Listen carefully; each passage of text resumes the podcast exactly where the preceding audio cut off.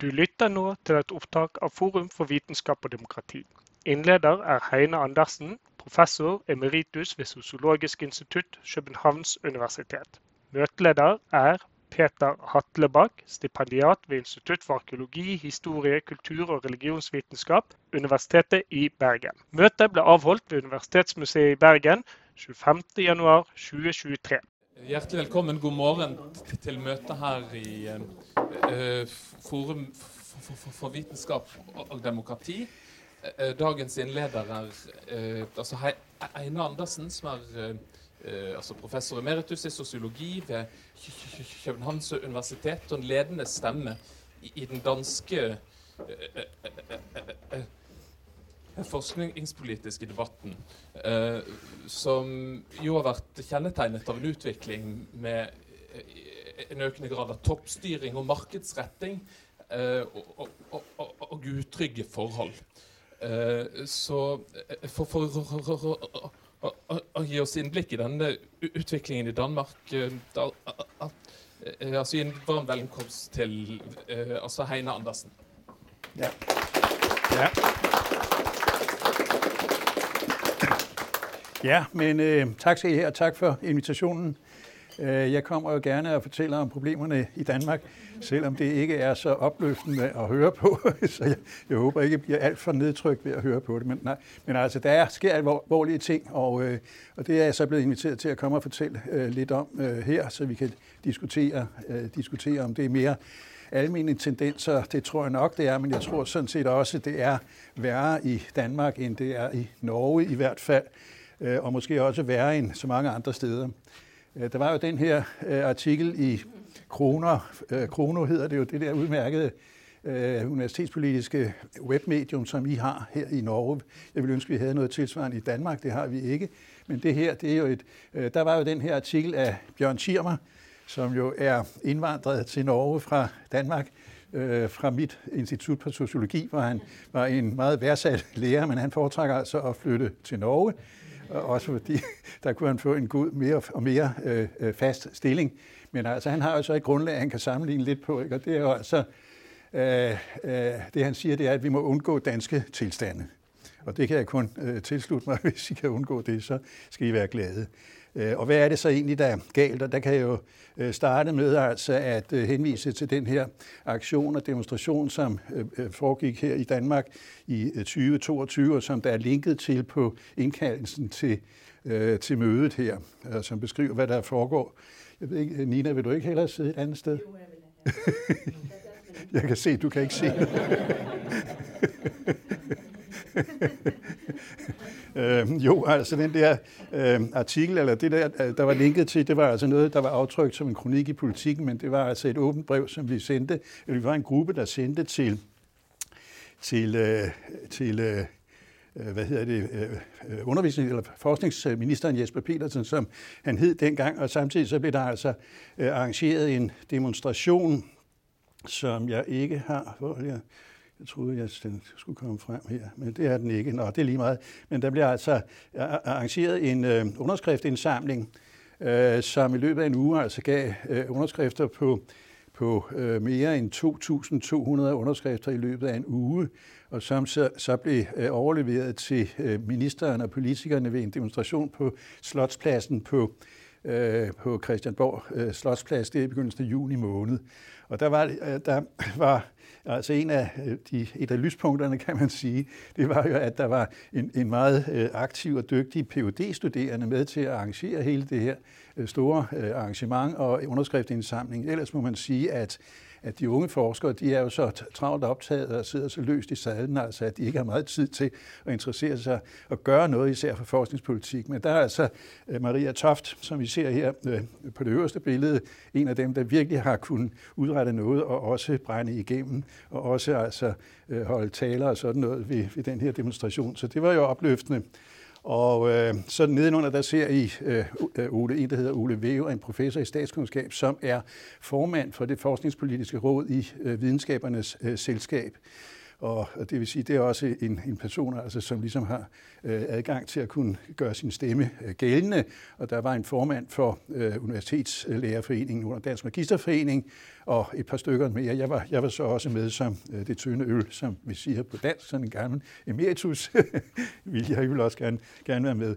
Og der fik vi altså øh, lavet sådan en øh, demonstration og underskriftsindsamling, og vi opnåede altså også, at det i hvert fald øh, blev omtalt i medierne, og også at vi øh, fik, ministeren sagde, at han ville da gerne tale med os, og vi var til et møde med ham i august måned, hvor vi forelagde problemerne, og han sagde, at det kunne så blive indledningen til en dialog. Og så skete der det, at der kom et valg i Danmark, så han er ikke længere minister. Og den nye minister har vi ikke hørt noget til indtil videre, om hun vil fortsætte dialogen.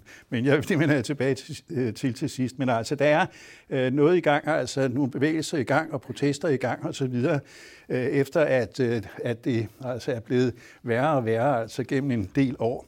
Og der vil jeg sige, øh, så sige lidt om, hvad det egentlig er, der er galt helt grundlæggende. Og øh, helt grundlæggende så er det, der er galt, det er altså nogle strukturelle, nogle strukturelle forhold, øh, som øh, hvor, dels altså vedrører universitetsledelsen, hvordan universitetsledelsen er, er, øh, er skruet sammen, og også vedrører finansieringsstrukturen og følgevirkninger af finansieringsstrukturen. Det er simpelthen de grundlæggende strukturelle problemer, som, som øh, er årsagen til, øh, til øh, øh de forhold, som har udviklet sig gennem de, især gennem de sidste 20 år. Og øh, der, jeg henviser her til øh, nogle øh, undersøgelser, eller komparative undersøgelser, som den engelske uddannelsesforsker Terence Karen har lavet i 2007 og 2017 øh, blandt EU-lande. Og øh, det betyder så, at der er Norge desværre ikke med. Øh, det kunne jo være interessant at se, hvordan Norge er rangeret på den øh, liste. Det, det var simpelthen en af de her, de her undersøgelser, som man kan mene om, hvad man vil, altså, men alligevel sådan en, hvor man laver en, en, øh, nogle indikatorer. Han havde 56 indikatorer af mere, mest af mere formel karakter vedrørende lovgivning og sådan noget. Har man valgt rektorer, har man valgt dekaner, hvad, hvad, hvad, hvad for Øh, de akademiske råd lov at bestemme kompetencefordeling og sådan noget. 56 indikatorer, og så det her pointsystem, som man igen altså kan kritisere, men som jo alligevel giver en, en strømpil, ikke? Øh, så man ligesom får nogle, øh, kan sætte nogle tal på, hvordan det står til med den akademiske frihed. Og der nåede han altså frem til, både i 2007 og 2017, de to gange, der med 10 års mellemrum, at øh, han har dumpet danske universiteters grad af akademisk frihed dumpet den, de danske universiteter. Og det, altså det, det betyder altså, at Danmark lå simpelthen i bunden, øh, ja, tredje sidst eller sådan noget, blandt de her øh, henholdsvis øh, 25 og 28 lande på den her øh, skala. Øh, og det er jo ikke særlig øh, flatterende, må man sige. Øh, men det var ikke noget, der umiddelbart gav anledning til Øh, man tog tro altså, at alarmklokkerne ringede altså i Folketinget og på det politiske niveau. Det gjorde det ikke. Det blev sådan lidt slået hen. Altså det er formalie, og det, i praksis er det noget andet og sådan noget. Ikke?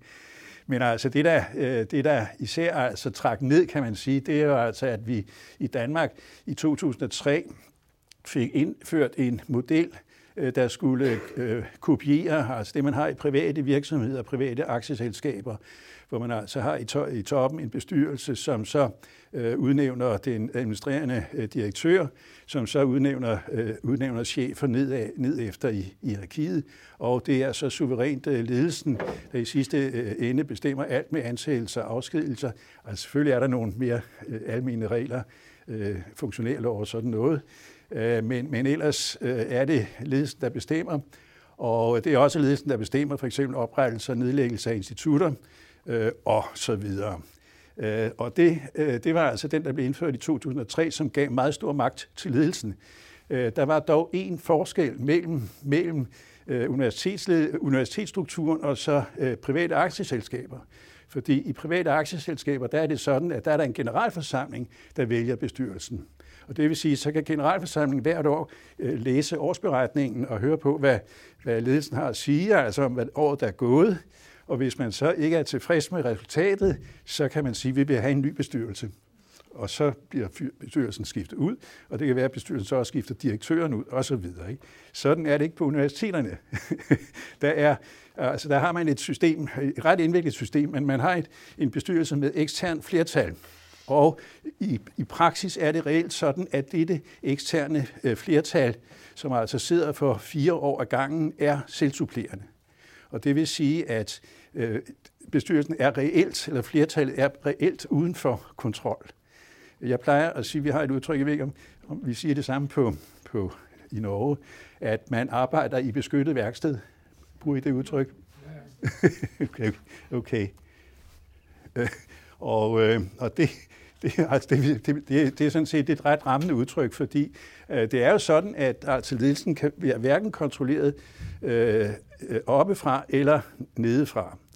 Altså i hvert fald, når det angår, det, det er jo ikke helt rigtigt, men altså når det angår øh, sådan noget med øh, personalepolitik og sådan noget med, med organisationsstruktur og sådan noget, når det angår noget med økonomi, brug af bevillinger, så er der selvfølgelig en hel masse kontroller og styringsmekanismer øh, i, under New Public Management. Så på, den, på nogle områder er man jo universiteterne altså ret, øh, ret tæt styret ovenfra, men præcis når det angår personalepolitik, organisationsstruktur, og ja, så noget, der har med, med personalforhold at gøre, ansættelser og afskedelser, der er der ikke kontrol, øh, hverken oppefra eller nedefra. Og det er noget, der sætter sig igennem altså i, øh, i øh, dagligdagen, kan man sige, i, øh, i øh, systemet.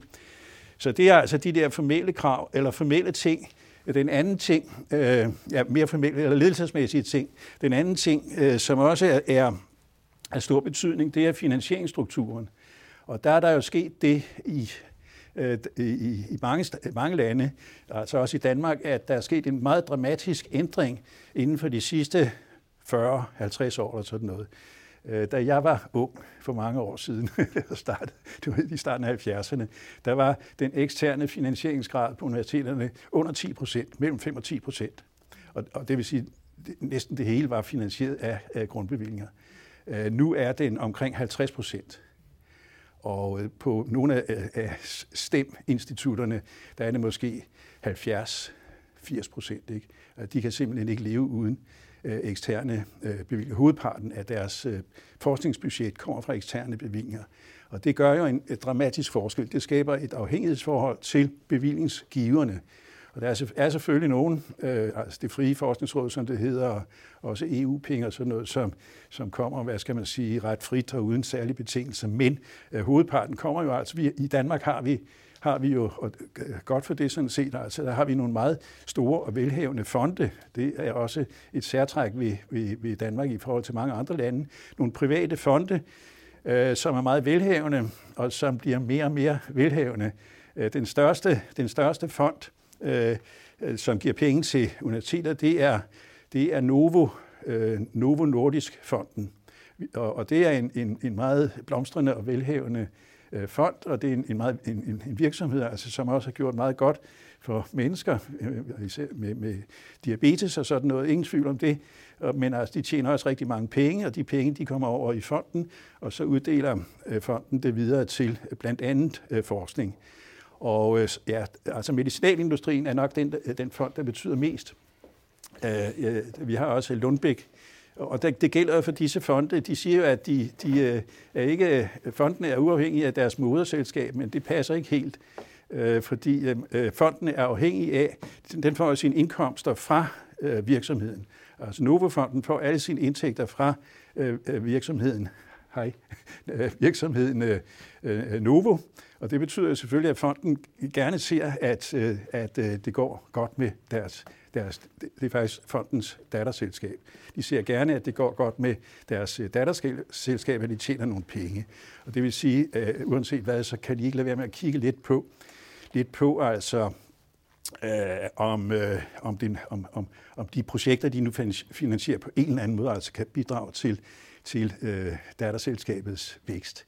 Jeg kan fortælle, at jeg Øh, jeg, var, har lavet, jeg har lavet undersøgelser og arbejdet med det her igennem øh, 10 år efterhånden, og jeg var øh, hende og snak, øh, den der Novofond, de har lavet nogle store centre på øh, Københavns Universitet. De kom for i 2010, var det, der øh, fandt de på, og, og det var tilfældigvis i anledning af, at dekanen fra fra det sundhedsvidenskabelige fakultet på Københavns Universitet var blevet direktør i Novofonden. Så fik øh, øh, direktøren i Novofonden, som tidligere dekan, hun fik den idé at spørge Københavns Universitet, om de kunne tænke sig at modtage en donation på 865 millioner kroner. Og så tænkte universitetet, lidt over det, og sagde, ja, det vil vi da egentlig gerne. og så sagde Novofonden, kan I så ikke lave en ansøgning?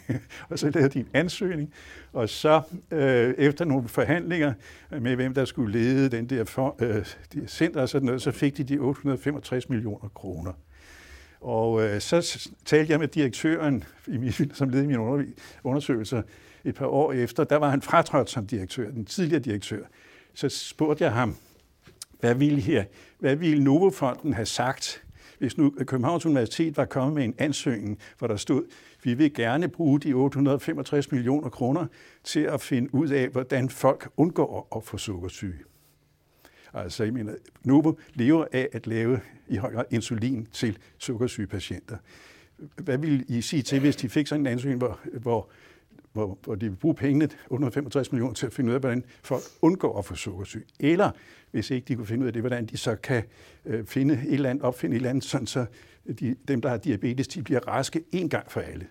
Så slipper de for at tage alt det insulin, og Novo kan lave noget andet end insulin. Ikke? Og der var jo svaret, svaret som I kan det var en høj latter, ikke? At det ville være fuldstændig illusorisk og komisk. Og altså, jeg har set den der ansøgning, der står ikke noget om, at man vil bruge nogle af pengene til, til uh, forebyggende, forebyggende virksomhed. Det, det gør der ikke. Så der er ingen, ja, det, det siger sig selv altså, at selvom man nok er uafhængig af, af øh, aktieselskabet Novo, så vil man jo alligevel gerne have, at det går godt for Novo. Øh, og sådan er det altså. altså ja, hvis man tager rundt der. Der er andre, andre fonde, som, som altså er, også er altså, øh, offentlige fonde, som er, er finansieret altså af staten, altså skatteyderpenge, som reelt øh, styres af øh, landbrugsorganisationerne, hvor det er landbrugsorganisationerne, der, der bestemmer, hvad disse øh, offentlige penge øh, skal bruges til. Så der er altså en høj grad af, man kan øh, gå videre altså kigge på det, der er en, en høj grad af afhængighed mellem øh, universiteter og disse, øh, disse fonde, selvom de på papiret altså ser ud som om det er uafhængige øh, fonde, øh, når man øh, kigger nøjere efter. Og det har selvfølgelig en betydning for, øh, for hvordan altså dels altså emnevalg, men jo også, hvordan man måske vælger at præsentere resultater og sådan noget. Og der altså har været en del øh, skandalesager. Øh, nå, øh, nej, det kommer jeg til lidt senere. Men øh, ja, det her det er bare sådan en, en, øh, en opsummering af det, jeg har sagt. Altså finansiel afhængighed. Og når ja, det der med fravær og tenjer, øh, det skal jeg lige have med og udtrykke ansættelsesforhold, fordi det kommer jo ind som en konsekvens af den høje øh, eksterne finansieringsgrad. Øh, fordi det er jo typisk sådan, at øh, øh de der bevillinger, man får fra fonde og andre, de er øh, overmålsbegrænsede. Det kan være tre år, det kan være fem år. De der store fra Novo, øh, det er så 10 år. Øh, men, men de er overmålsbegrænsede, og det gør også, at man meget ofte, og det er jo omdiskuteret, altså man kunne gøre det på en anden måde, men altså man meget ofte så øh, ansætter altså postdokker eller andre, som er tidsbegrænset ansat.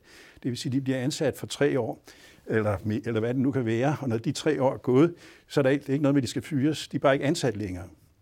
Og det er altså øh, det er det tal, altså andelen af øh, hvad hedder det, tidsbegrænset ansatte midlertidighed, kalder I det vist her i Norge. Øh, den er jo altså på mellem 50 og 65 procent, afhængig af, hvordan man opgør det. Jeg har prøvet at få tal fra, fra Norge, altså det er meget svært at få sammenlignelige tal, men, men mit indtryk er, at det ikke er nær så højt. Ikke nær så højt i Norge som 50-65 procent. Øh, det er, ja, men det er det. Og det gør jo altså, at, at disse midlertidigt ansatte, hvis man ser altså på det sådan i et, et magt øh, øh, øh, sociologisk perspektiv, det er selvfølgelig ikke, altså de, de, de, de er ikke tilbøjelige til, øh, har ikke noget incitament til at engagere sig særlig stærkt i universitetspolitik. Og hvis de gør det, øh, og især gør det altså med, med, med, med et eller andet kritisk sigte, øh, og få lavet om og sådan noget, det kommer jeg tilbage til, øh, senere et eksempel på, så kan de jo frygte, at øh, når de tre år er gået, hvor de er ansat, så bliver de bare ikke øh, ansat igen. Og det, kan man, det vil ledelsen ikke skulle redegøre for. Altså hvis man er ansat for tre år, og når de tre år er gået, så behøver man ikke at forklare, hvorfor vedkommende ikke bliver ansat mere. Man er bare ikke ansat mere. Der behøver ikke at komme nogen begrundelse. Og det er, de, det er jo de barske realiteter. Og det betyder altså noget.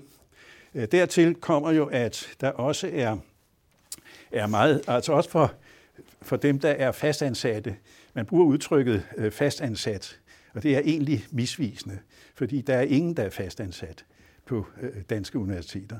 Øh, man er, man er ansat tidsubegrænset. Der er ikke nogen tidsbegrænsning på, men det er ikke det samme som, man er fastansat. Og det er sådan, at man alle, også øh, velmeriterede professorer, øh, de kan øh, fyres efter funktionærloven.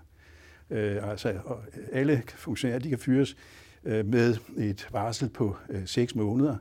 Øh, men der skal være en begrundelse, og den kan så være begrundet, som det hedder i funktionærloven og også i, i arbejdsmarkedsaftalen. Det kan, det kan være begrundet ved forhold i, på institutionen, øh, og der kan man sige, at øh, det kan være, at man skal, øh, man skal spare lidt, og så kan man sige, at altså det der, du underviser i, det er der ikke længere brug for, desværre.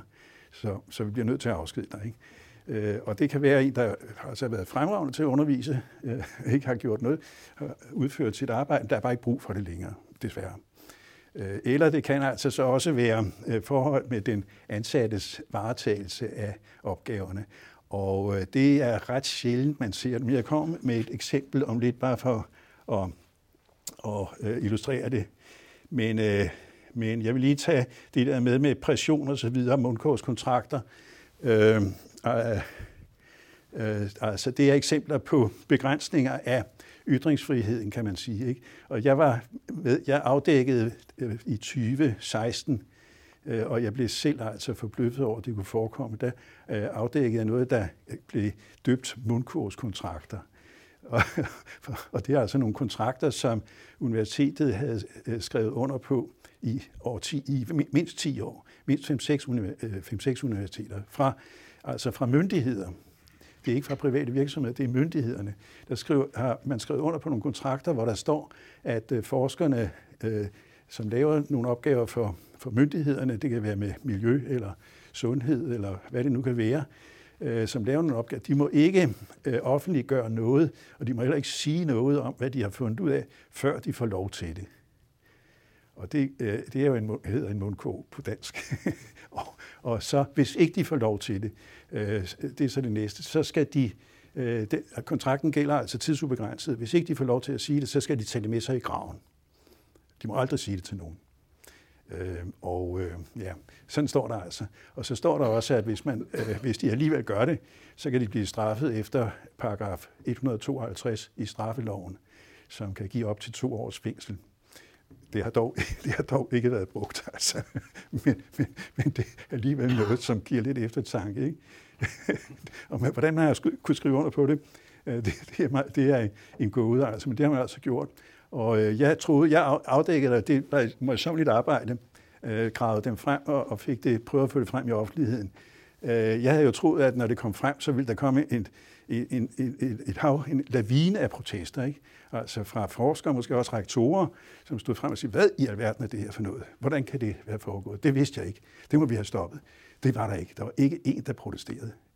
Øh, det, der skete, det var, at at øh, der kom ja, sådan en, en, en sag i, i øh, Folketinget, som, som ligesom gav anledning til at omtale det, og så gik vi har, ja, vi ombudsmanden, vi har en ombudsmand, ja, det har I også, øh, som, øh, som efter at der havde været seks, seks indslag af en af vores øh, skarpe gravejournalister i Danmark, Jesper Tunnel, seks indslag i radioen hen igennem foråret 2016, så om sider gik ombudsmanden ind og sagde, hov, hov, hvad er det, jeg hører her? Det vil I være venlige at redegøre for, hvad, der, hvad det er, der foregår. Først da begyndte der at ske noget. Og så blev den der mundkursformulering, den bliver altså den blev altså øh, slettet. Man fik nogle andre kontrakter, hvor der stod, og det, det var så, jeg selv tage æren for, fordi jeg blev faktisk spurgt, om jeg havde nogle særlige forslag til, hvad der skulle med i sådan en, en, en ny kontrakt. Og der svarede jeg tilbage, jeg synes, det var en god idé, hvis man omtalte øh, paragraf 2 øh, i universitetsloven, hvor der står, at universiteterne har forskningspligt, øh, øh, øh, ytringsfrihed, nej, forskningsfrihed. Universiteterne og forskerne har forskningsfrihed, og at forskerne skal tilskyndes til at deltage i den offentlige debat. Og der må man sige, at sådan en mundgårdskontrakt, det er ikke lige det, der fremmer lyst til. og det kom faktisk med, med i kontrakten. Men, øh, men altså, øh, desværre så er det altså ikke stoppet, det der uvæsen. Altså fordi, øh, ja, der forekommer stadigvæk altså, øh, dels altså sådan nogle lidt øh, flossede kontrakter med, at man skal føre dialog og øh, så videre, før man offentliggør. Øh, men der forekommer altså også øh, direkte eksempler på censur. Rent ud sagt må man kalde det censur. Øh, og det kan lyde måske lidt harmløst, men altså det er jo noget, der lægger en dæmper på, på øh, forskernes lyst, når de, tænker, de skal lige tænke sig om, før de skriver konklusionen og sådan noget. Der var et eksempel her i, i foråret øh, 2022, en ingeniørrapport, som øh, nogle ingeniører, der skulle undersøge nogle altanstyr, der havde været øh, rundt om et par steder rundt omkring i, i, øh, i landet. Og det gjorde de så omhyggeligt og så videre, øh, noget med konstruktionen og hvad ved jeg, som jeg ikke har forstand på. Og så skrev de så også et afsnit i konklusionen, at de i øvrigt ville de gøre, gøre opmærksom på, at der med den type af altaner, Øh, der havde der tidligere også været en hel del tilfælde, øh, så man skulle nok være meget opmærksom på de der altaner, måske overvåge dem, eller måske ligesom lave en eller anden, nogle regler, eller sådan noget, som ændrede konstruktionen. Det var sådan fire linjer eller sådan noget. Det bad øh, øh, styrelsen, som det hedder Boligstyrelsen, om, at det afsnit det blev slettet. Det ville de ikke have med. Fordi de var ikke blevet bedt om at, at sige noget om, hvad der, hvad der ellers skal. Det var kun de der to altaner, som var faldet ned. De skulle sige noget om. De skulle ikke sige noget om altaner i, i almindelighed. Så det blev faktisk slettet kunne hjælpe, og det gjorde det. Øh, ledelsen bad dem om at slette det, men de der, øh, så må man så sige, at de der ingeniører, som, som øh, havde lavet rapporten, de, øh, de, der var så frimod, at de, gik, at de bragte det frem i pressen, ikke? at de var, altså, det der, det var altså blevet slettet. Det havde de ikke ønsket. De havde fandme ønsket, at det kom med. Så det bliver afsløret, men altså, øh, hvor meget der foregår af den slags, som ikke bliver afsløret, det er, øh, det, det er ukendt. Men der er altså lavet, som, som der står, øh, her. Der er lavet nogle undersøgelser, altså, hvor man har øh, spurgt forskere. Det er dels en på Aarhus Universitet, og dels en under det, der hedder Dansk Magisterforening, altså den, der har de fleste forskere som medlemmer. Og der er det altså de her øh, svar, der kommer frem, at, øh, at den 15-20 procent, de siger, at det har været udsat for pres for enten at ændre konklusioner, undlade at offentliggøre eller udskyde offentliggørelse. Og øh, der, det, der er ikke et procenttal på, hvor mange der så har ændret i konklusionerne, men man ved, at, at der er nogen, der siger, at de har ændret i konklusionerne. Det er jo ikke særlig, hvad skal man sige, øh, man får ikke heder ære på at sige, at man har ændret i konklusionerne, øh, fordi det bør man ikke gøre. Det er jo faktisk øh, dårlig videnskabelig praksis, ikke? Så, så det vil ligesom være selv inkriminerende at sige, at jeg har ændret i konklusionerne. Øh, det, det, det bør man ikke gøre. Så det er svært at få det, de der mørketal i sådan nogle undersøgelser, det er svært at få øje på. Men altså, det, det, der har været, altså, som jeg skriver, flere, flere enkeltsager, og øh, som jeg ikke behøver, jeg ikke vil gennemgå, men altså, ja, ingeniørrapporten har jeg omtalt, øh, og der har været også en, der, som sagt er det jo sjældent, altså, at de der sager kommer helt åbent frem i offentligheden. Øh, og det har også noget at gøre med, må man sige, at, øh, at der er jo på altså, altså fag, fagforeninger i Danmark, øh, og det gælder desværre altså øh, ikke mindst akademikerfagforeninger. Der kan være gode grunde til det, altså, men, men fagforeninger i, i Danmark, de vil gerne, hvis man kan, undgå altså åbne offentlige konflikter, så vil de gerne det. Og det gælder altså også øh, på universiteter og så videre. og det er jo sådan med fagforeninger, de er jo det, vi i Danmark Øh, jeg ved ikke, om I har det udtryk, kalder gule fagforeninger. De er, fag, ja, de er jo fagforeninger, og det siger altså formanden for Dansk Magisterforening, som jeg har snakket, det siger hun øh, ærligt. Altså jeg, jeg er formand både for øh, kontorcheferne, departementcheferne i ministeriet, og øh, så forskerne ude på universiteterne, ikke? også formand for dekanen og sådan noget. Ikke? Og jeg er nødt til at lidt at tage hensyn til øh, de forskellige modstående interesser. Øh, så de, de øh, bestræber sig på, altså hvis det kan lade sig gøre, undgå konflikter, at så gøre det. Og der, i forbindelse med fyringer, hvis man er, er utilfreds med, med, med begrundelsen for fyringen, og, og, og det kan være svært altså at få bevis for, men hvis man er utilfreds med det, så, ja, så kan man jo gå rettens vej i det arbejdsretlige system, gå igennem den vej der. Og det er en møjsommelig og besværlig og øh, øh, øh også psykisk krævende proces. Øh, også fordi man må være forberedt på i sådan en proces, hvis der er et eller andet snavs, som ledelsen kan få rodet frem, så kommer det frem.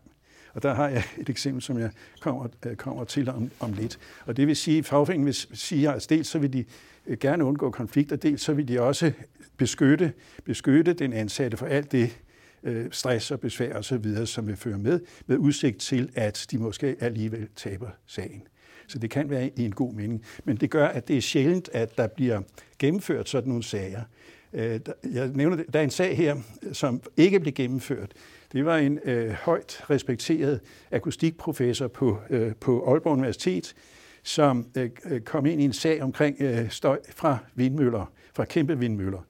Og det er sådan, at kæmpe vindmøller, øh, de øh, laver sådan noget øh, lavfrekvent støj, som kan være meget svært, og, eller nogen kan ikke høre det, øh, med dårlig hørelse, så kan de ikke høre det, men de må mærke sådan en eller anden vibrering inde i hovedet, ikke, som er, er smadret irriterende. Ikke?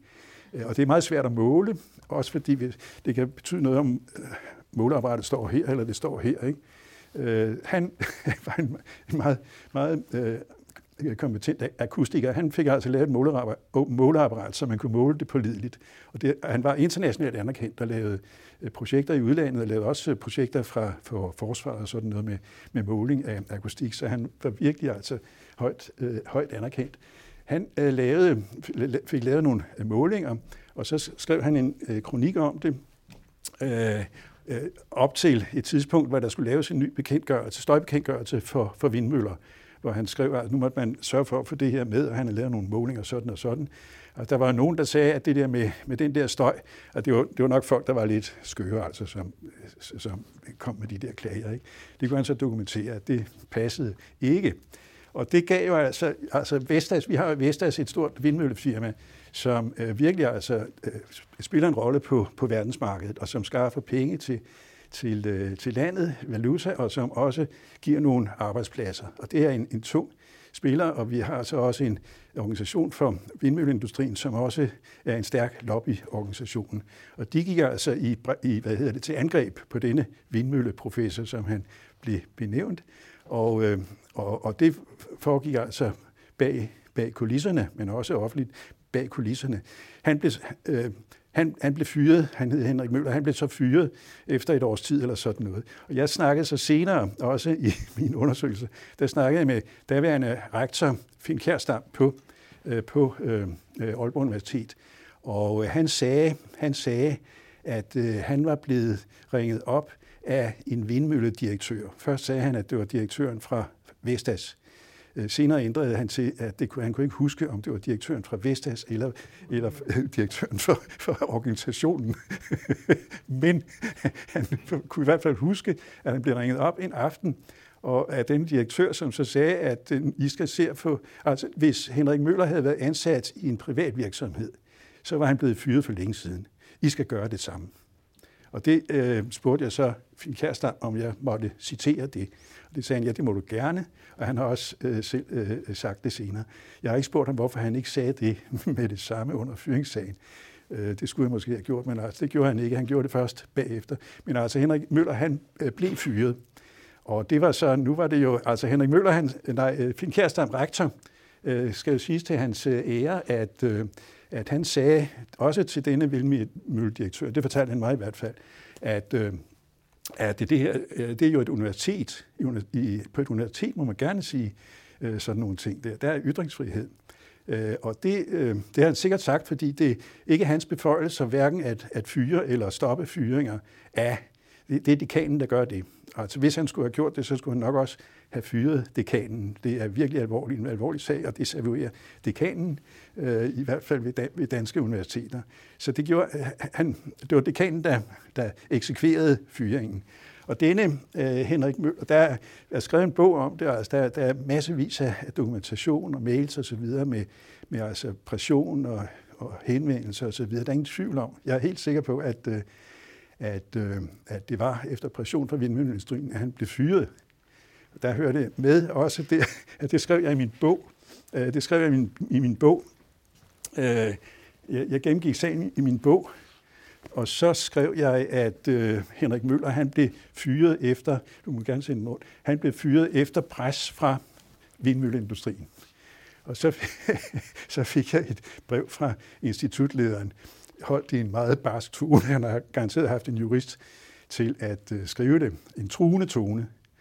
Øh, og den der, lige den der sætning, det ville han øh, mene, at det var æreskrænkende at, at skrive det efter pres. Og jeg, fik, jeg har nogle gode juristvenner, øh, som jeg fik til at gennemgå, gennemgå, hvad jeg havde skrevet i bogen. Og øh, der sagde faktisk eksperten i, i øh, pressejura, øh, Jean-Bourg Müller, han skrev, at den der sætning, den kunne godt give problemer, hvis det kom til en, en USA, fordi der kunne være krav om, at jeg skulle føre bevis for det, ikke? sandhedsbevis for det. Ikke? Øh, så det skulle jeg nok ikke have skrevet. Jeg tror nok ikke, han ville have gået til, til retten, men alligevel i en senere udgave, så ændrede jeg sætningen til, at alt, hvad der foreligger, tyder på, at han blev... Fordi det, det, det sagde Jean Paul Müller, det, det kunne jeg have lov til at skrive. men altså, sådan, sådan er forholdene. Øh, men men øh, en anden sag, som jeg lige vil omtale med, altså fordi det der med ytringsfrihed og, og usikkerhed i ansættelser og sådan noget, det betyder virkelig meget, altså også i, i dagligdagen. Øh, så jeg vil lige nævne en, en anden sag, en, øh, en professor i geofysik, øh, Hans Tybo. Jeg tror også, han har haft forbindelse her til Universitetet i Bergen. Altså han har lavet sådan noget i hvert fald med rådgivning ved, ved olie, eftersøgning af olie og sådan noget, hvad der er nede i undergrunden og den slags. Og også meget øh, meget altså anerkendt. Han har været øh, præsident for, hvad hedder det, European Association af de her geofysikere eller sådan noget, ikke? og var medlem af præsidiet i videnskabernes øh, selskab. Øh, og så videre. Mange, mange stjerner på skuldrene. Øh, han han øh, blev også fyret. Og han blev, og nu vil jeg så sige, der, der må ledelsen have virkelig dårlige rådgivere, fordi han blev fyret med øh, to begrundelser. Og den ene begrundelse, det var, at han havde brugt øh, privat mail til arbejdsrelateret øh, kommunikation. Øh. jo, men altså, det, det, det er ikke noget at spøge med, når det kommer til stykket. men det gav jo panik. Altså, det gav jo panik rundt omkring på kontorerne. Ikke? Altså, gud, kan jeg blive fyret for det? Ikke? Altså, så den, den fyringsbegrundelse, den blev så trukket tilbage efter nogen tid. Men der var en anden fyringsbegrundelse, og det var, at øh, øh Hans Tybo, han havde rådgivet en postdoc, altså udenlands postdoc, som ikke kendte så meget til de danske forhold, som havde spurgt ham, øh, om øh, man, vi har de der APV-undersøgelser i Danmark, som hedder arbejdspladsvurderinger, hvor man skal sige, hvad man synes om arbejdsmiljøet og sådan noget. Der skal man også øh, skrive, hvad man synes om ledelsen. Og øh, der spurgte denne postdoc så, om man havde lov til at, øh, at komme med, med kritiske udtalelser om ledelsen. og så svarede hans typo øh, i en mail. en, en, øh, det, var ikke, en, en, det var ikke privat mail, det var altså. han, han, svarede, han svarede, at øh, jo, øh, her i Danmark, altså, det er et frit samfund, her må man godt sige, hvad man vil. Man må godt komme med kritik af ledelsen. Det var den anden begrundelse. Det var en begrundelse for, at han blev fyret, kunne hjælpe med. Fordi det var noget, der ligesom øh, lagde op til konflikt og sådan noget. Ja, det var en meget tynd begrundelse. Øh, men det var så den ene begrundelse for, at han blev fyret. Og, øh, og det, altså hans typo, han, øh, gjorde, han, han ville ikke, øh, hvad skal man sige, bøje nakken. Så han kørte sagen igennem arbejdsretten, og det blev en international sag. Der var også underskriftindsamling. Øh, jeg var faktisk også med til at lave den der underskriftsindsamling som praktiske gris. Og øh, der kom støttebreve altså fra 20-30 lande eller sådan noget. Og øh, der kom 1500 øh, underskrifter fra øh, over 50 forskellige lande. Øh, Øh, også altså prominente øh, forskere og præsidenter for dit og dat øh, skrev øh, protestbreve. Øh, og øh, og de bliver så afleveret, de, disse underskrifter bliver afleveret til, til rektor, men sagen kørte igennem øh, arbejdsretten. Det tog cirka halvanden år, og øh, den fyring den blev øh, erklæret ulovlig. Det var en ulovlig fyring. Øh, og hvad sker der så? Jo, så øh, fastsætter øh, arbejdsretten også en erstatning øh, til den, den forurettede part, og det var så et halvt års løn til hans typo, og så var det ud af vagten. Og øh, dekanens kommentar, som havde fyret ham, øh, det var, godt, nu kan vi komme videre. Og det var altså, det var egentlig, altså det var, det, der var to, der var en artikel, øh, der var en artikel i øh, øh, Nature, det tidsskriftet Nature, og der var en artikel i øh, Science altså om, om disse øh, foruroligende tilstande, som uh, udviklede sig på Københavns Universitet. Øh, og det, altså, det er bare noget, der giver anledning til et skuldertræk. Altså. Og det er derfor, jeg siger, at øh, ledelsen arbejder i beskyttet værksted. Uh, og jeg vil sige nu, den der fyring, uh, uh, altså han var jo, han var jo, han blev jo hvad hedder det, sådan noget, altså øjeblikkeligt bortvist fra sit kontor, da fyringssagen blev indledt og afleveret nøglerne. Han kunne ikke engang komme ind og, øh, det var, øh, det var, han kunne ikke engang komme ind og hente sine private ting. Det skulle sekretæren øh, hente til ham og bære ud og aflevere, han, så han ikke kunne fjerne noget fra kontoret. Han blev formidt adgang til, øh, til kontoret, og øh, jo selvfølgelig skulle ikke undervise sådan noget. Men, og sagens, hele sagsforløbet frem til han blev fyret, det varede cirka et år og så kom der altså et halvt års løn oveni. Det er halvandet års øh, løn, hvor han ikke har lavet noget. En professor, jeg ved ikke, hvad det kan være, altså 2,5 million kroner eller sådan noget. Nej, måske det må, Jo, det er sgu ikke helt, det er sgu ikke helt galt sådan en. Han er i den højeste lønklasse på universitetet. Øh, og, men, men det er ikke nok med det. Så kommer jo advokat, advokatsalær, måske en halv million eller sådan noget. Jeg ved, har ikke så meget forstand på det. Det er 3 millioner. Øh, men øh, dertil så kom, at øh, at universitetet iværksatte en øh, øh, revis, revisorundersøgelse af hans regnskaber og bilag 20 år tilbage i tiden. Gennemgik de regnskaber og bilag for alt, hvad han havde øh, administreret af bevillinger osv., for at se, om de kunne finde noget. Og det er jo det der, altså, der følger med, hvis de havde kunne finde noget. De fandt altså et, et bilag, et eller andet rejsebilag eller sådan noget på 3.000 kroner. Ellers så fandt de ikke noget. Men den der øh, revisorundersøgelse, den kostede 400.000 kroner. Så det er altså et eller andet i størrelsesordenen 3-4 millioner, det har kostet. Det har kostet universitetet af skatteydernes penge. Og så siger dekanen, godt, nu kan vi komme videre. Så ja, jeg, jeg synes, da, altså jeg, jeg bliver indineret over det, det må jeg indrømme. Men det er altså den der, sådan et, et eksempel på sådan en fyringssag der. Øh, oven i det her, skal jeg lige høre, øh, jeg er ikke helt styr på, hvornår vi startede. Hvor, hvor, hvem er det, der holder øje med klokken? Hvor lang tid har jeg igen siger? Et kvarter, et kvarter eller? Ja. Okay, ja. Det passer meget godt. Fordi så, vil jeg, fordi så er der en, en anden ting, der er dukket op. Øh, og det, vil jeg, så snak, det er noget af det, jeg vil snakke mere om i morgen ved min øh, forelæsning. Men en anden ting, der er dukket op, det er jo så det, der har at gøre med det her med, med, øh, med øh, identitetspolitik og sådan noget. Ikke?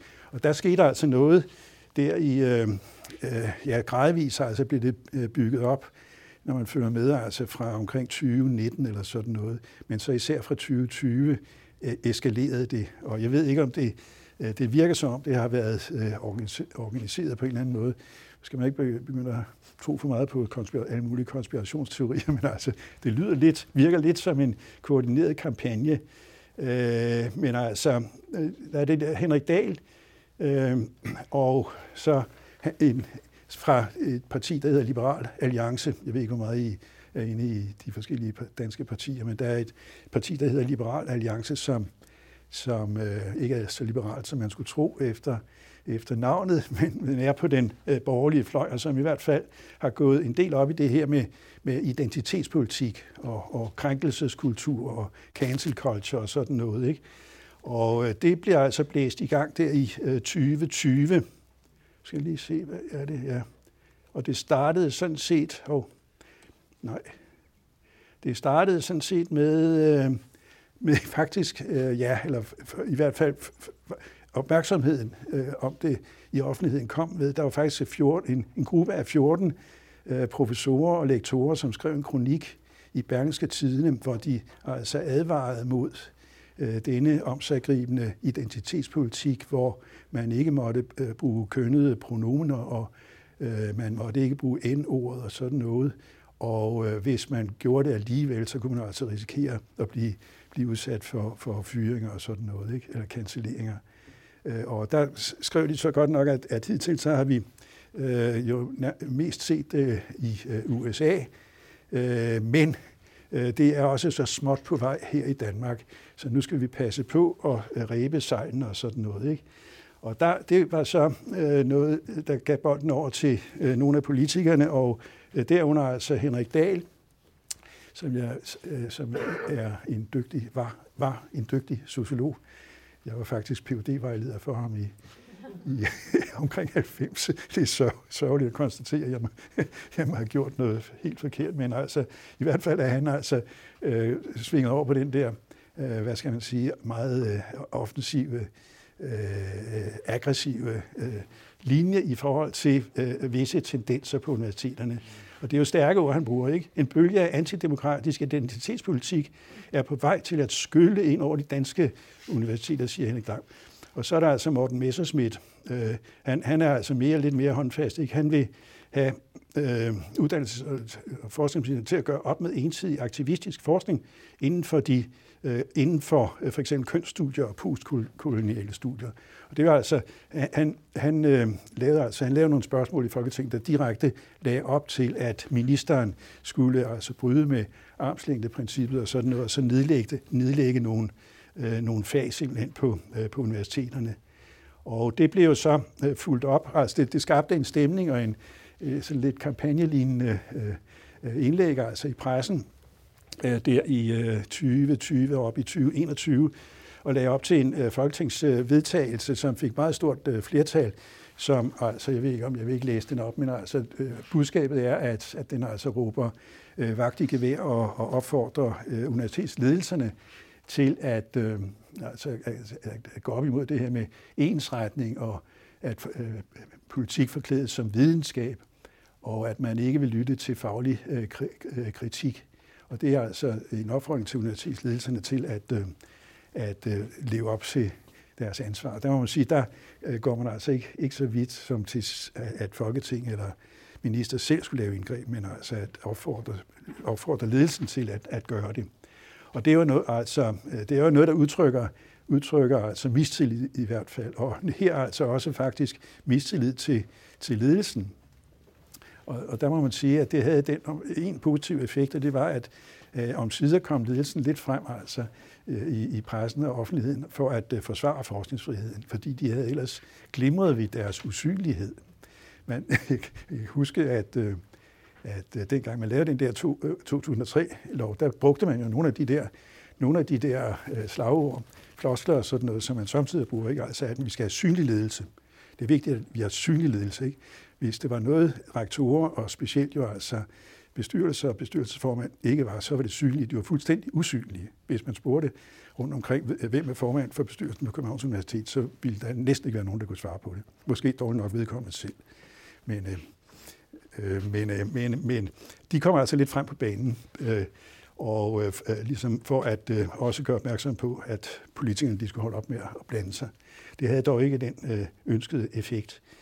Øh, så det var, det var altså, ja, det var den der, altså de der kampagner om øh, identitets- og, og, og, og øh, cancel culture politik og sådan noget, hvor der altså har været øh, der har været øh, hets-lignende forhold i forhold til nogle forskningsområder. Altså specielt øh, kønsstudier, men også, også integrationsstudier, som det hedder.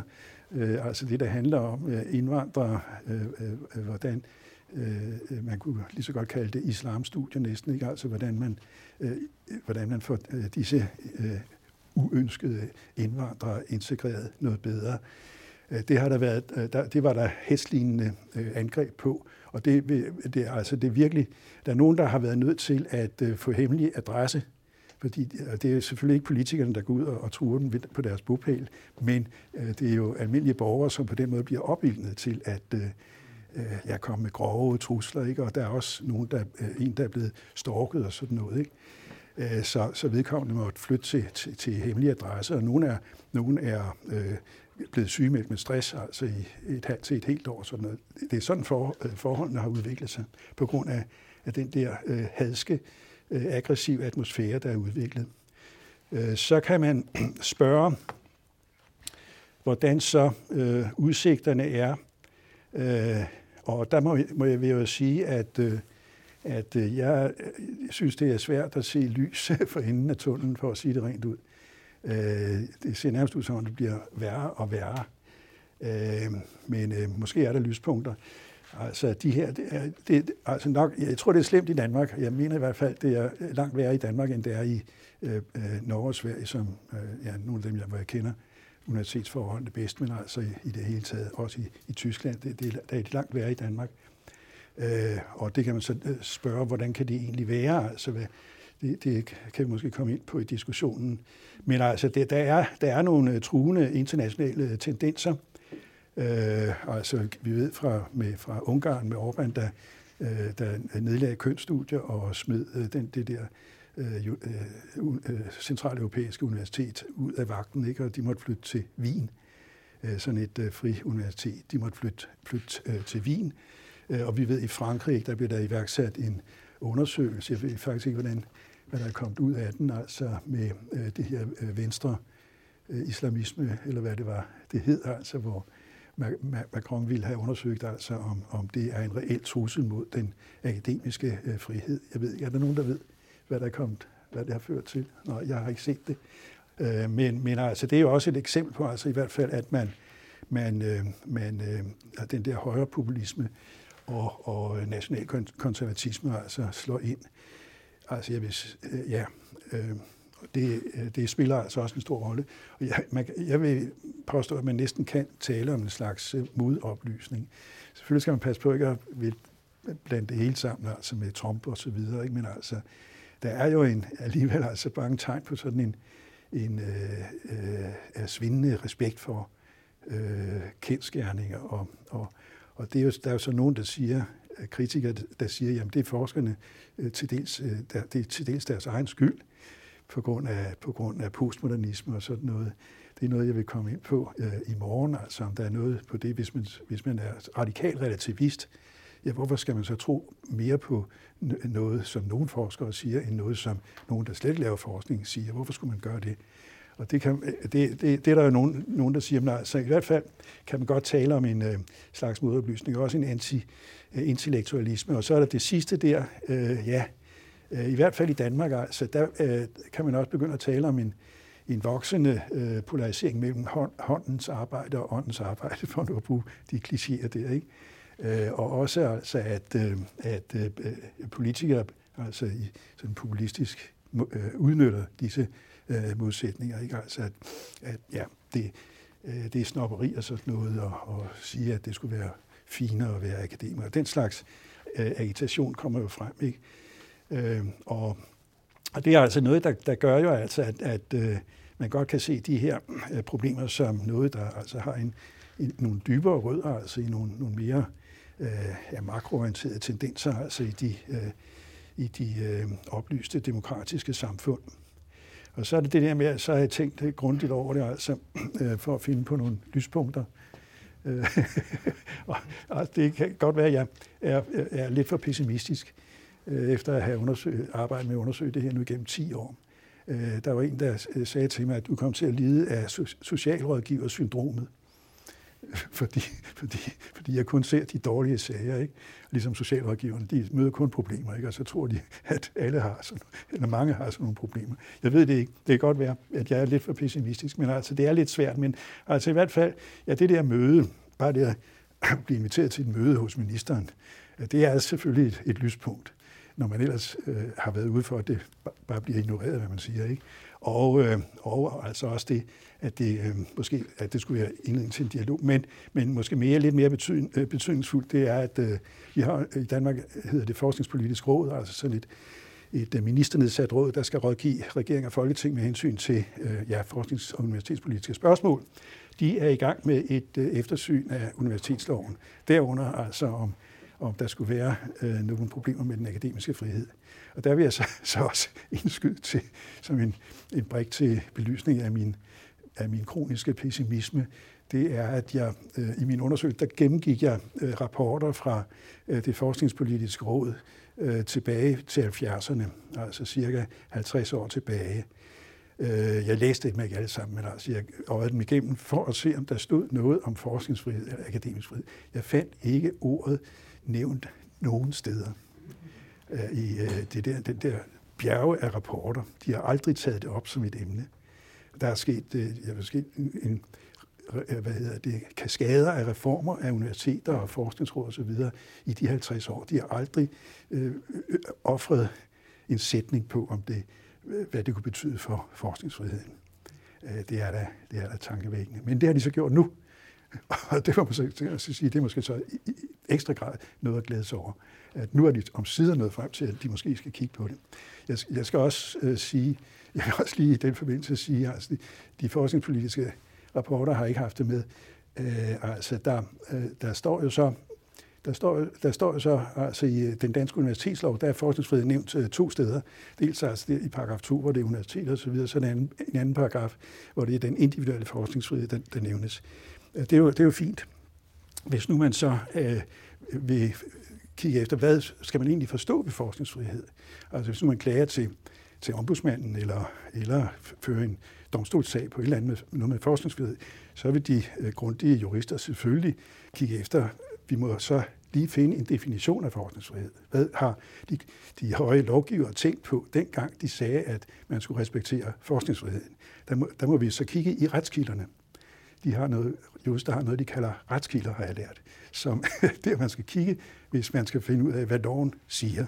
Det er ikke noget, man sådan skal have på fornemmelsen eller gætte sig til. Sådan. Det, man skal finde retskilderne. Det definerer et retssamfund. Så kigger man i retskilderne for at finde en definition på, hvad forskningsfrihed er. Det finder man ingen steder. Og det er rigtigt. Altså man finder nogle halve, halve øh, definitioner, men ikke en fyldesgørende definition. Slet ikke en udredning af det overhovedet. Som I har lavet i Norge. I lavede det i 2006, var det vel en, en, øh, en øh, kommission, der lavede en grundig gennemgang af også international litteratur og sådan noget. Det har vi aldrig gjort i Danmark. Øh, så, så det kan jo være selvfølgelig et tegn på, på en gradvis erkendelse af, at man nu har øh, sat sig for at gøre det. Ikke? Og så er der altså, kan man også sige, der er altså stigende opmærksomhed og også altså flere, hvad skal man sige, organisationer og så videre, som, øh, begynder at interessere sig for det. Så måske kan der begynde at at komme i gang i det. Så er der det øh, øh sidste, øh, som jo så peger den anden vej. Og denne Maria Toft, som jeg nævnte, som var med til at organisere øh, den her underskriftsindsamling og, og øh, øh, øh, også, også demonstrationen der på Slotspladsen. Virkelig en, der kan brænde igennem og øh, høj energi. Et, et rigtigt lyspunkt, det er ventet på i årvis. Øh, hun har sagt op. Øh, og hun har en, øh, hun har en øh, kronik i politikken i dag, men der har den der opskrift, en giftig frygtkultur gennemsyrer universiteterne. Og hun har nu sagt øh, op og vil prøve at øh, lave sin Ph.D. færdig i øh, Lund. Og øh, det tror jeg, det er der nok øh, gode muligheder for, at hun kan. Så, så er hun altså ude af, af feltet her i øh, Danmark, ikke så? det er så der, jeg vil slutte og sige tak for opmærksomheden. Ja.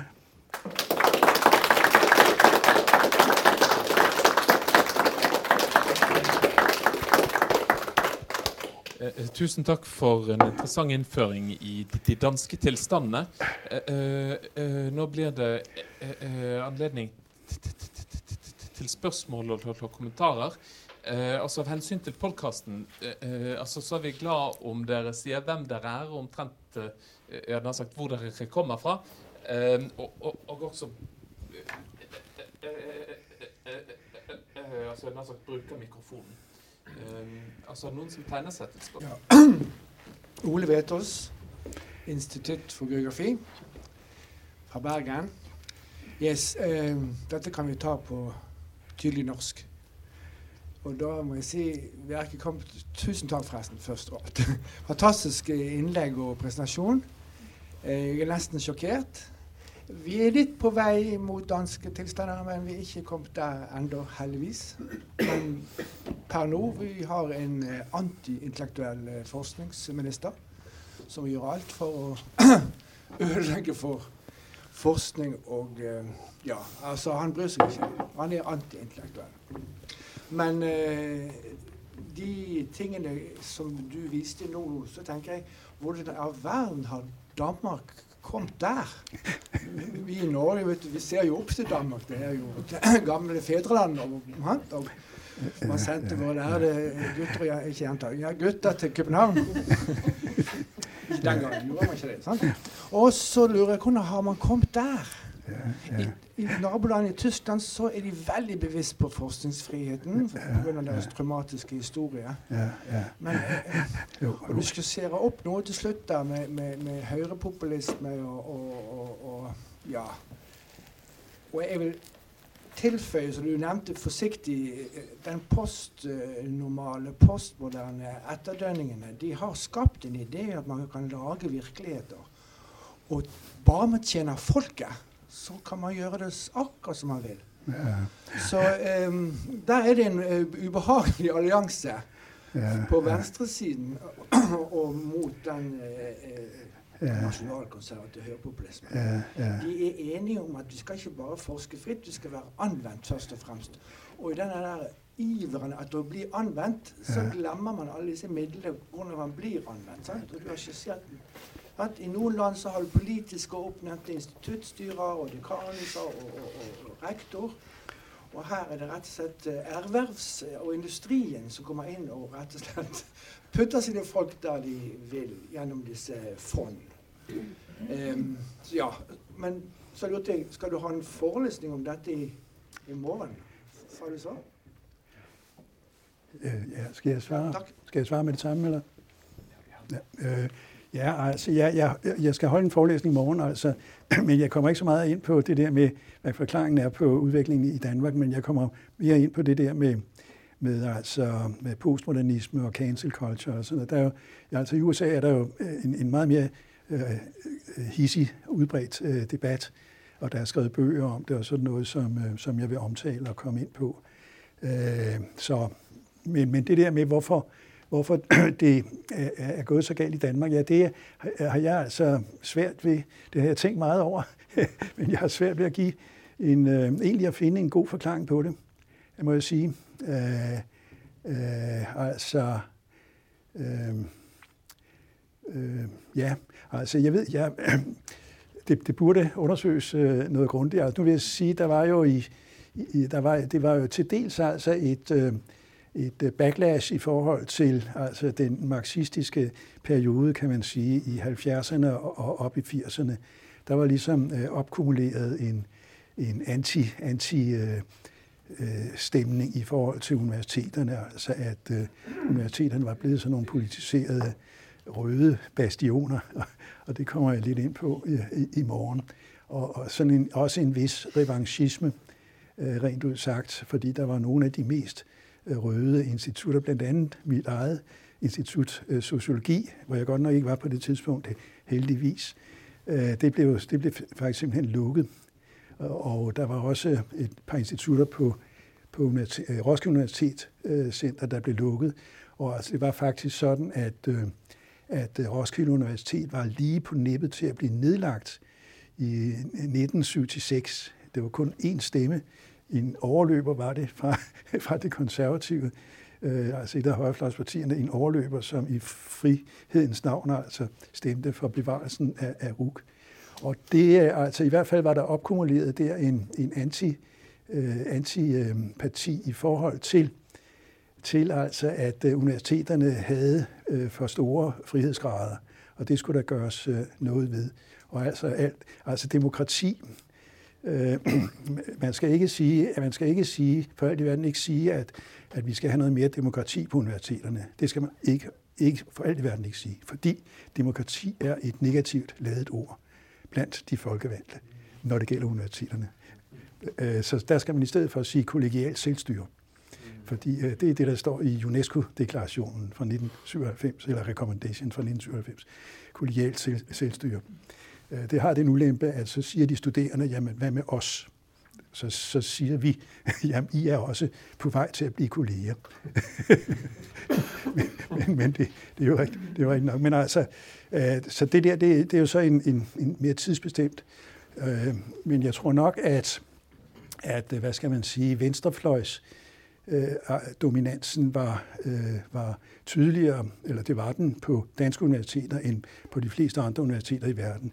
Altså, det, er ikke, øh, det er ikke forkert at sige, at, at Danmark fik, fik altså under en, en borgerlig regering, øh, der fik vi nok verdens mest øh, vidtgående styrelseslov, hvad studenterindflydelse angår. Fordi der var, øh, ja, der var altså det, mange vigtige beslutninger blev truffet i organer, hvor øh, de studerende var med i organerne, og hvor der ikke skulle ret mange øh, lærermedlemmer til for at danne en alliance, hvor man kunne, øh, hvor man kunne altså, få nogle beslutninger igennem om ansættelser og sådan noget. Ikke? Og det var, altså, det var der nogen, der syntes, at det var altså øh, gået for vidt, og det skulle en gang, en gang for alle, så skulle det øh, stoppes. Så der kan altså være det der øh, hævn, hævnmotiv, eller revanchisme, er bedre at sige, ikke? Revanchisme, øh, og, og modreaktion, som spiller en rolle. Og så er man altså, så er man kom, ved at mene, altså, at, jeg tror måske er det, ved erkendelsen af bredt, så er man altså kommet til at gå for langt i den modsatte retning, ikke? for langt i topstyring og, og centralisme. Ikke? Man har ikke tænkt over, man har ikke tænkt over det der øh, problem, som jeg peger på, at øh, i aktieselskabet er der en generalforsamling, det er der ikke på universiteterne.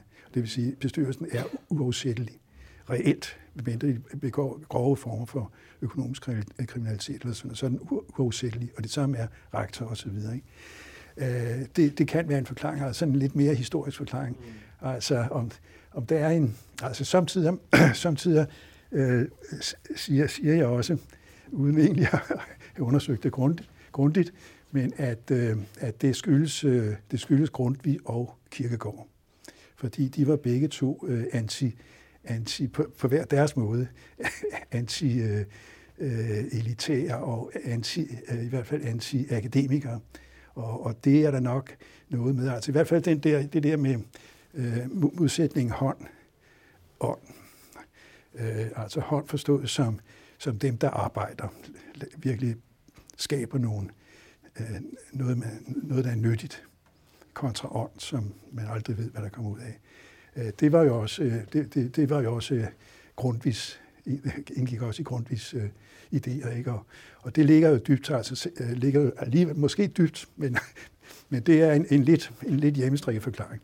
Men altså, det er svært, øh, ellers har jeg svært ved at, at, at, at komme, egentlig at, at komme med gode forklaringer på det. Ja, det er Ole Jonny Olsen fra Sosiologisk institutt. Uh, og ja, først til dette med det særegne med Danmark. Eh, det er det nok uh, kanskje. Men det er ikke så særegent. Men det er klart at man kan observere at Danmark har kanskje gått fra et utepunkt til et annet utepunkt, ville noen sagt. Altså, bølge, altså den her overgangen eh, uh, på, på, Eh, på 90-tallet, 2000-tallet, eh, kom i eh, større grad. Fordi kanskje, som du sier nå, at man hadde en annen situasjon på 70-tallet. Men er, jeg mener det er helt uh, klart at uh, dette er en helt global og en internasjonal tendens. Alt det du har beskrevet, og utover det. Altså Angrepene på universitetet i Canada, USA, Europa, England ikke sant? Og den samme utviklinga vi har sett her. Altså, ok, Vi har ikke gått sånn, men det er helt klart det å gjøre eh, universitetene til foretak eh, ovenfra og ned-styring istedenfor nedenfra og opp, det er helt klart. Og begreper om eh, academic capitalism osv. Som, som, som har vært analysert i mange år internasjonalt og i, i alle land. Og så, så, jeg tror den utviklingen har vært eh, relativt lik. Men det har vært forskjellig, uh, Øh, forskjellig kommet til flere uttrykk. Og, øh, men det som har vært øh, Som jeg syns har vært problemstillingen helt siden jeg sjøl opplevde det der tidlig på 2000-tallet, hvordan liksom det presset på liksom ovenfra og ned kom eh, i i, SV-fakultetet her på universitetet, hele universitetet. Jeg var styrer på, på Sosiologisk institutt i 2002-2005. Og hvordan da liksom ble det bestemt at nå skulle vi ha ansatte styrer, og alt det der, der kom sånn, akkurat på samme måte. Jeg husker liksom hvor trist det var, hele den bølja. Og så kom jeg til København 2005-2006. 6-7 var det. Eh, og jeg hadde kontor ved si, inne. Og vi, eh, jeg satt der et år. Og jeg kom jo da til København og, på, på, instituttet der og opplevde at det, der var det syla og kokte. Den kampen. Og det var store bevegelser, det var store protester. Det var virkelig liksom sånn Her foregår det noe, tenkte jeg. Så her er det virkelig kamp. Ikke sant? Men hvor ble det av? altså, og det er det jeg mener er liksom er hele tida har jo det er, Sånn kan vi jo se eh, i, i alle disse landene hvor disse angrepene har vært, har det vært store protester. Men det har ikke vært evne til å stå imot. Og det er jo da, ikke sant, Hva er det som gjør at ikke det har vært? Og det er heller også, og da mener jeg det, Man må se i hvert fall på to steder. Altså evnen til motstand. Altså, da, altså eh, hva slags, hva slags eh, organisasjonsevner har akademia hatt? Og du jeg var inne på sånn, altså, konkurransen, oppsplittingen av de nye rekruttene og alt sånt, og hva er muligheten for motstand? Den er ikke så der. Du glemte Mari Toft, ikke sant? en av de få. Det er det ene. Klart det er sånne ting. Også sånn, De var fast ansatte. Men det er noe annet jeg mener er man må studere og analysere grundigere. Det er alle disse 20-30 årene sin endringer av det akademiske lederskapet. Ikke bare topplederskapet. Direktørene, fakultet, eller systemene. Men de som rekrutteres og ansettes og er i systemene. Eh, og i departementet. Og i, eh, i, i forskningsråd. Overalt sitter det nå altså, de, altså, sosialiserte inn i en helt ny tenkning. En ny måte å være på, en ny måte å tenke på universitetet på. Og det er den nye makta. Jeg tror at der må vi studere. Der, der sitter makta. Derfor så kan de prelle av. Og derfor så kan han direktøren si ja, nå kan vi gå videre. Og, han, og ingen protesterer. Liksom, noen protesterer, men liksom, og de nikker. Kameratene nikker. Ja, dette er jo greier. Og det tror jeg er et stort problem. Det kan være mulig at det, det siste punktet ditt offentlig, altså, er det sjanse nå til at vinden snur. Vi har håpa på det lenge. Men det er klart at det, det er mange som ser at hele dette, denne vendingen av universitetene og kunnskapsproduksjon har vært dysfunksjonell. Vi produserer jo ikke skapende eh, forskere og skapende eh, intellektuelle miljøer. Man skaper gnomer. Ikke sant? Og det er ikke det. Og det er faktisk ikke funksjonelt for kapitalismen engang. Ikke sant? Det er ikke det. Og det, det, det, det er kanskje er det en, et håp.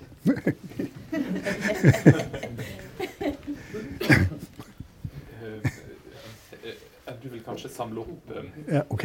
ok. Kristoffer eh, Kjeldsen Vogt, eh, Sosiologisk institutt. Tusen takk for en eh, fantastisk forelesning. Jeg kan også gi en saksopplysning om dette eh, omtalte foredraget i morgen. Det er gjesteforelesning som Heine skal holde ved Sosiologisk institutt klokken 10.15 i morgen på UPIL. Og temaet der er engasjement og aktivisme i forskningen. Hva med objektivitet og verdifrihet? Så der er alle velkommen 10-15 i morgen. Ligger ute i UBs kalender. Um, det har vært sagt veldig mye fornuftig her allerede, så jeg skal ikke eh, utbrodere. Men uh, det kan jo bare Altså, jeg syns det er en veldig interessant uh, tankemodell som ligger til grunn for veldig mye av det, uh, denne iveren etter å eksternkontrollere universitetene og, og forskningen. Eh, det er jo så å si en, eh, På amerikansk så kan du si det er en sånn økende checks and balances-tankegang. At, de, de, de som er, at, at, vi trenger ekstern kontroll, ellers så blir vi for eh, fjerne i eh, elfenbenstårnet. I, I sånn mer filosofiske termer så kan du godt si at det er en sånn anti-aristotelisk tankegang. For Aristoteles' sin kongstanke var jo at det er de som er innlemmet i praksisene, som vet best. Uh, og det er jo det vi, eh, vi ser eh, Den eh, grunnleggende her er at vi ser en økende mistillit. ikke sant? At vi, vi trenger uh, å, å, få eksterne blikk på oss, i, både i styringsorganet, men også med økende grad av ekstern finansiering, som er jo faktisk et uh, helt uh, eksplisitt mål i langtidsplanen, som nå straks behandles i Stortinget. Og jeg vil jo bare eh, si at eh, det du har fortalt oss om eh, det danske caset det gir jo all mulig grunn til å stille spørsmål ved om, eh, om det er en hensiktsmessig retning å gå. Eh, og Det som er viktig å bemerke, er jo, så, så det danske caset viser, at eh, de, de uintenderte negative bivirkningene av eh, den, å gå i den retningen, de viser seg jo først eh, på lang sikt, gjerne over noen tiår.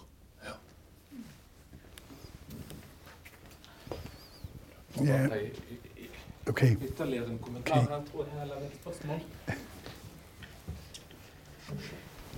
Takk skal du ha. Eh, Kari Tove Elbakken fra Institutt for politikk og forvaltning. Eh, jeg var et sånt eksternt medlem av Aalborg eh, styret fra 2006 til 2010. Eh, og noe av det som eh, Og jeg, det her var kjempebra, og jeg synes det, det, var interessant også å ha den erfaringen med. Men noe av det som jeg syns var en Øh, som var en sånn eh, en, en, veldig vanskelig eller en interessant konflikt da, i tillegg til dette eh, hvor enkelt det var å si opp folk i Danmark. Det var helt forferdelig. Det var den store bølga av eh, fusjoner mellom universitet og, og, og sektorforskningsinstitutt. Og jeg lurer på betydningen av det. For Aalborg var det jo Statens byggforskningsinstitutt som ble innfusjonert. Og vi hadde en stor diskusjon om hva som da skulle skje med, med, med vedtektene. Ja. For for sektorforskningsinstituttene var det jo ikke noe akademisk frihet. Og dem som var ansatt der, det er jo mange mange tusen som da har blitt infusjonert i universitetene ja, ja. i en helt annen kultur osv. Og, og jeg vil tenke at det har noe å si for utviklinga ved universitetene også. Ja, ja. Uh, så i Aalborg ble det liksom slik at, uh, at, noe av det som hadde vært Byggforskningsinstituttet sitt ja. formål, ble endra. Fordi det faktisk skulle bli en universitetsvirksomhet. Så betydninga av sektorforskninga i universitetet syns jeg hadde vært, vært veldig interessant. ja.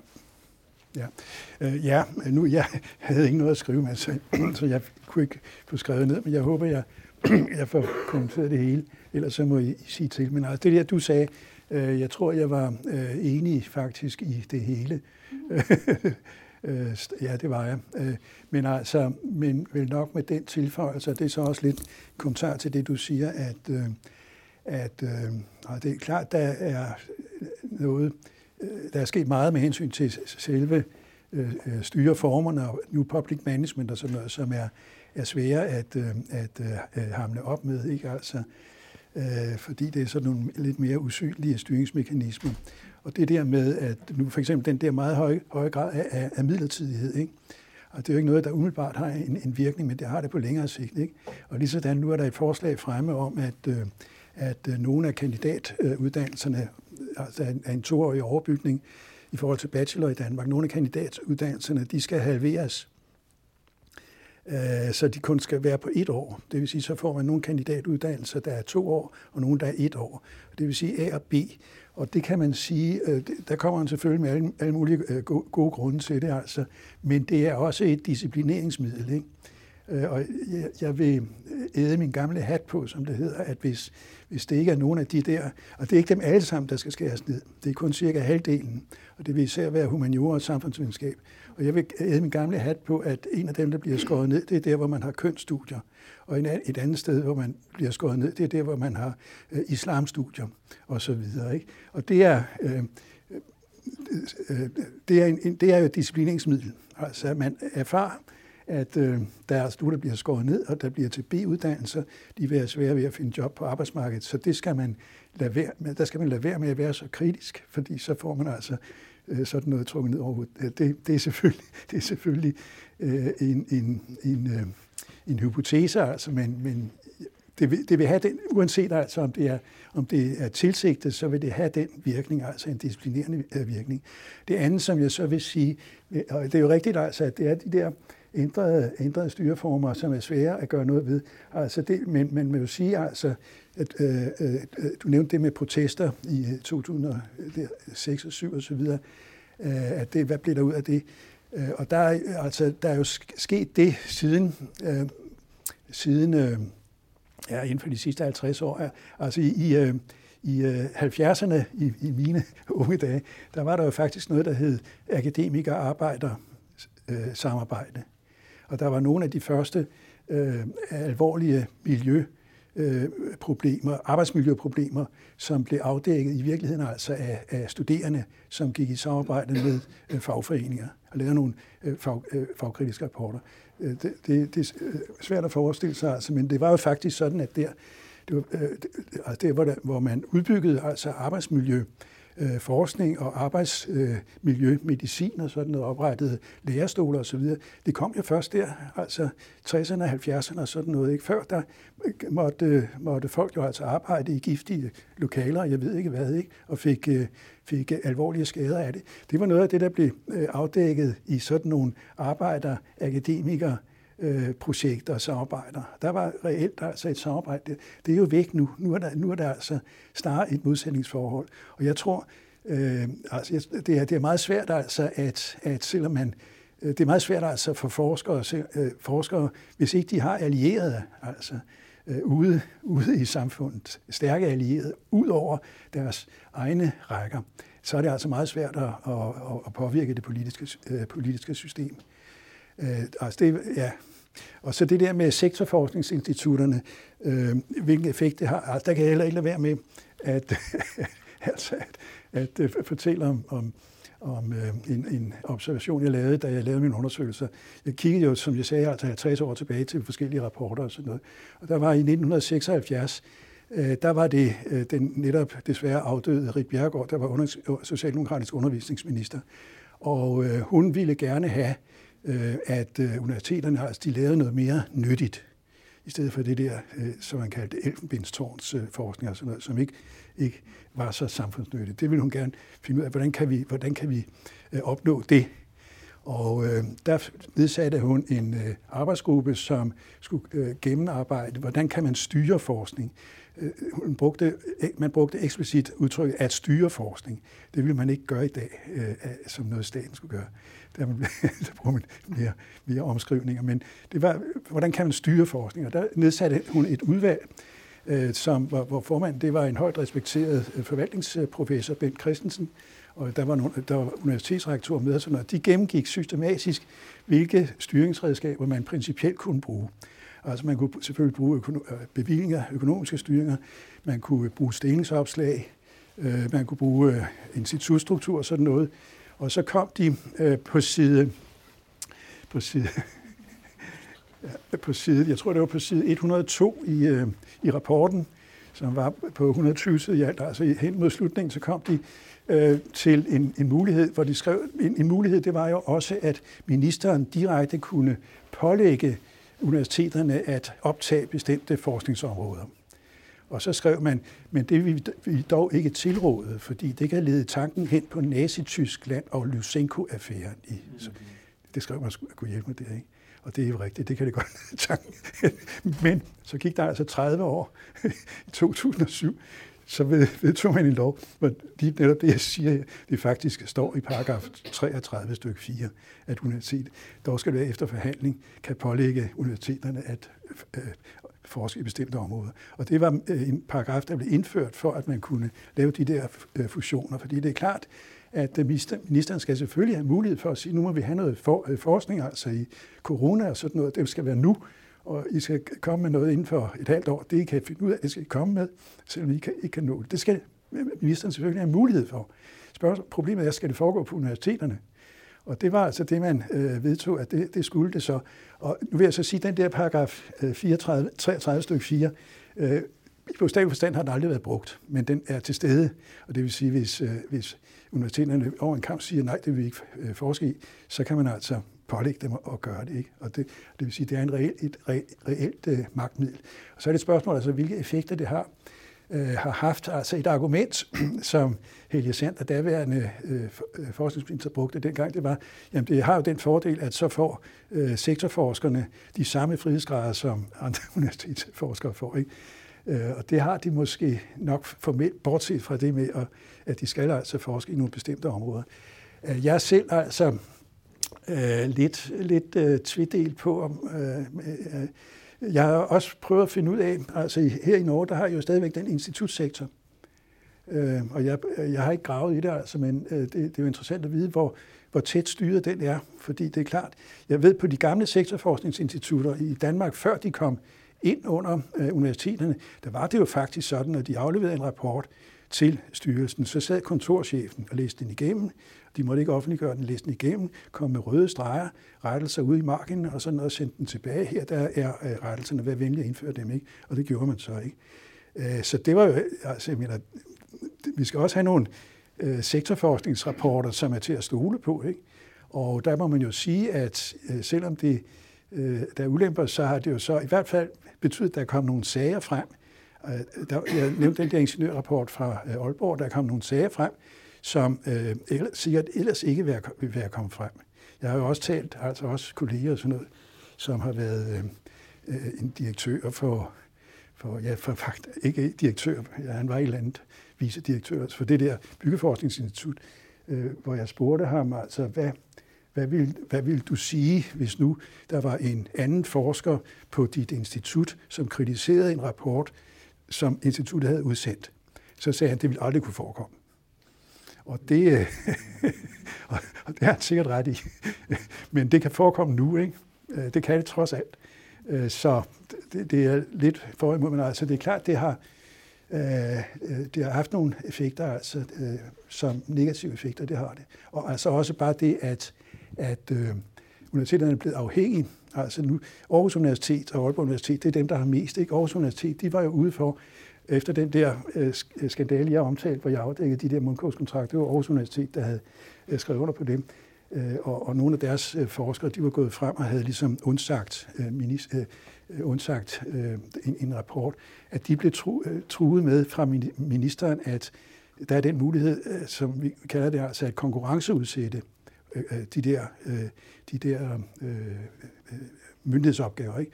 Og for Aarhus Universitets vedkommende, der drejede det sig om 400 millioner kroner. Hvis, hvis ministeren altså ligesom sagde, nu tager, tager vi de der øh, opgaver, så sender vi dem ud i frit udbud. Ikke? Alle kan byde på dem. Ikke? Det ville være 400 millioner kroner, det vi mistede. Og det vil sige tomme kontorer ikke? og laboratorier, som, hvad fanden skal vi bruge dem til? Altså, vil de stå med sådan en situation. Altså, selvfølgelig skulle det nok være lidt afviklingsperiode. Ikke? Og det er klart, det har en, øh, det har en øh, effekt til, at det gør vi ikke en anden gang. Og der var krisemøder på Aarhus Universitet, det blev indkaldt øh, en, en søndag formiddag, dem, der var impliceret, dekaner og så altså videre, holdt krisemøde søndag formiddag, fordi det var, det var noget, der kom op i Folketinget. Hvad gør vi, hvad gør vi? Og øh, før, før det krisemøde, øh, der, var der, der var der sådan også lidt livlig diskussion mellem forskerne. Øh, efter det krisemøde, der var der en, en der måtte udtale sig. Og når de andre blev spurgt, øh, så, øh, så sagde de, at de skal spørge øh, Jørgen E. Olsen. Og det, og det, ja, det er ret anskueligt, altså, hvilken, øh, hvilken effekt det har. Ikke? Så, så på den måde har det selvfølgelig haft, øh, fordi universiteter, hvor det betyder meget, altså en, øh, skabt en, en afhængighed, som er skadelig altså for forskningsfriheden. Men altså, om det var bedre, om det var bedre på sektorforskningsinstitut, det er så en anden sag. Det tror jeg ikke, det var. Det tror jeg, det var værre. Det er jeg ret sikker på, ikke? Men, øh, nå. No.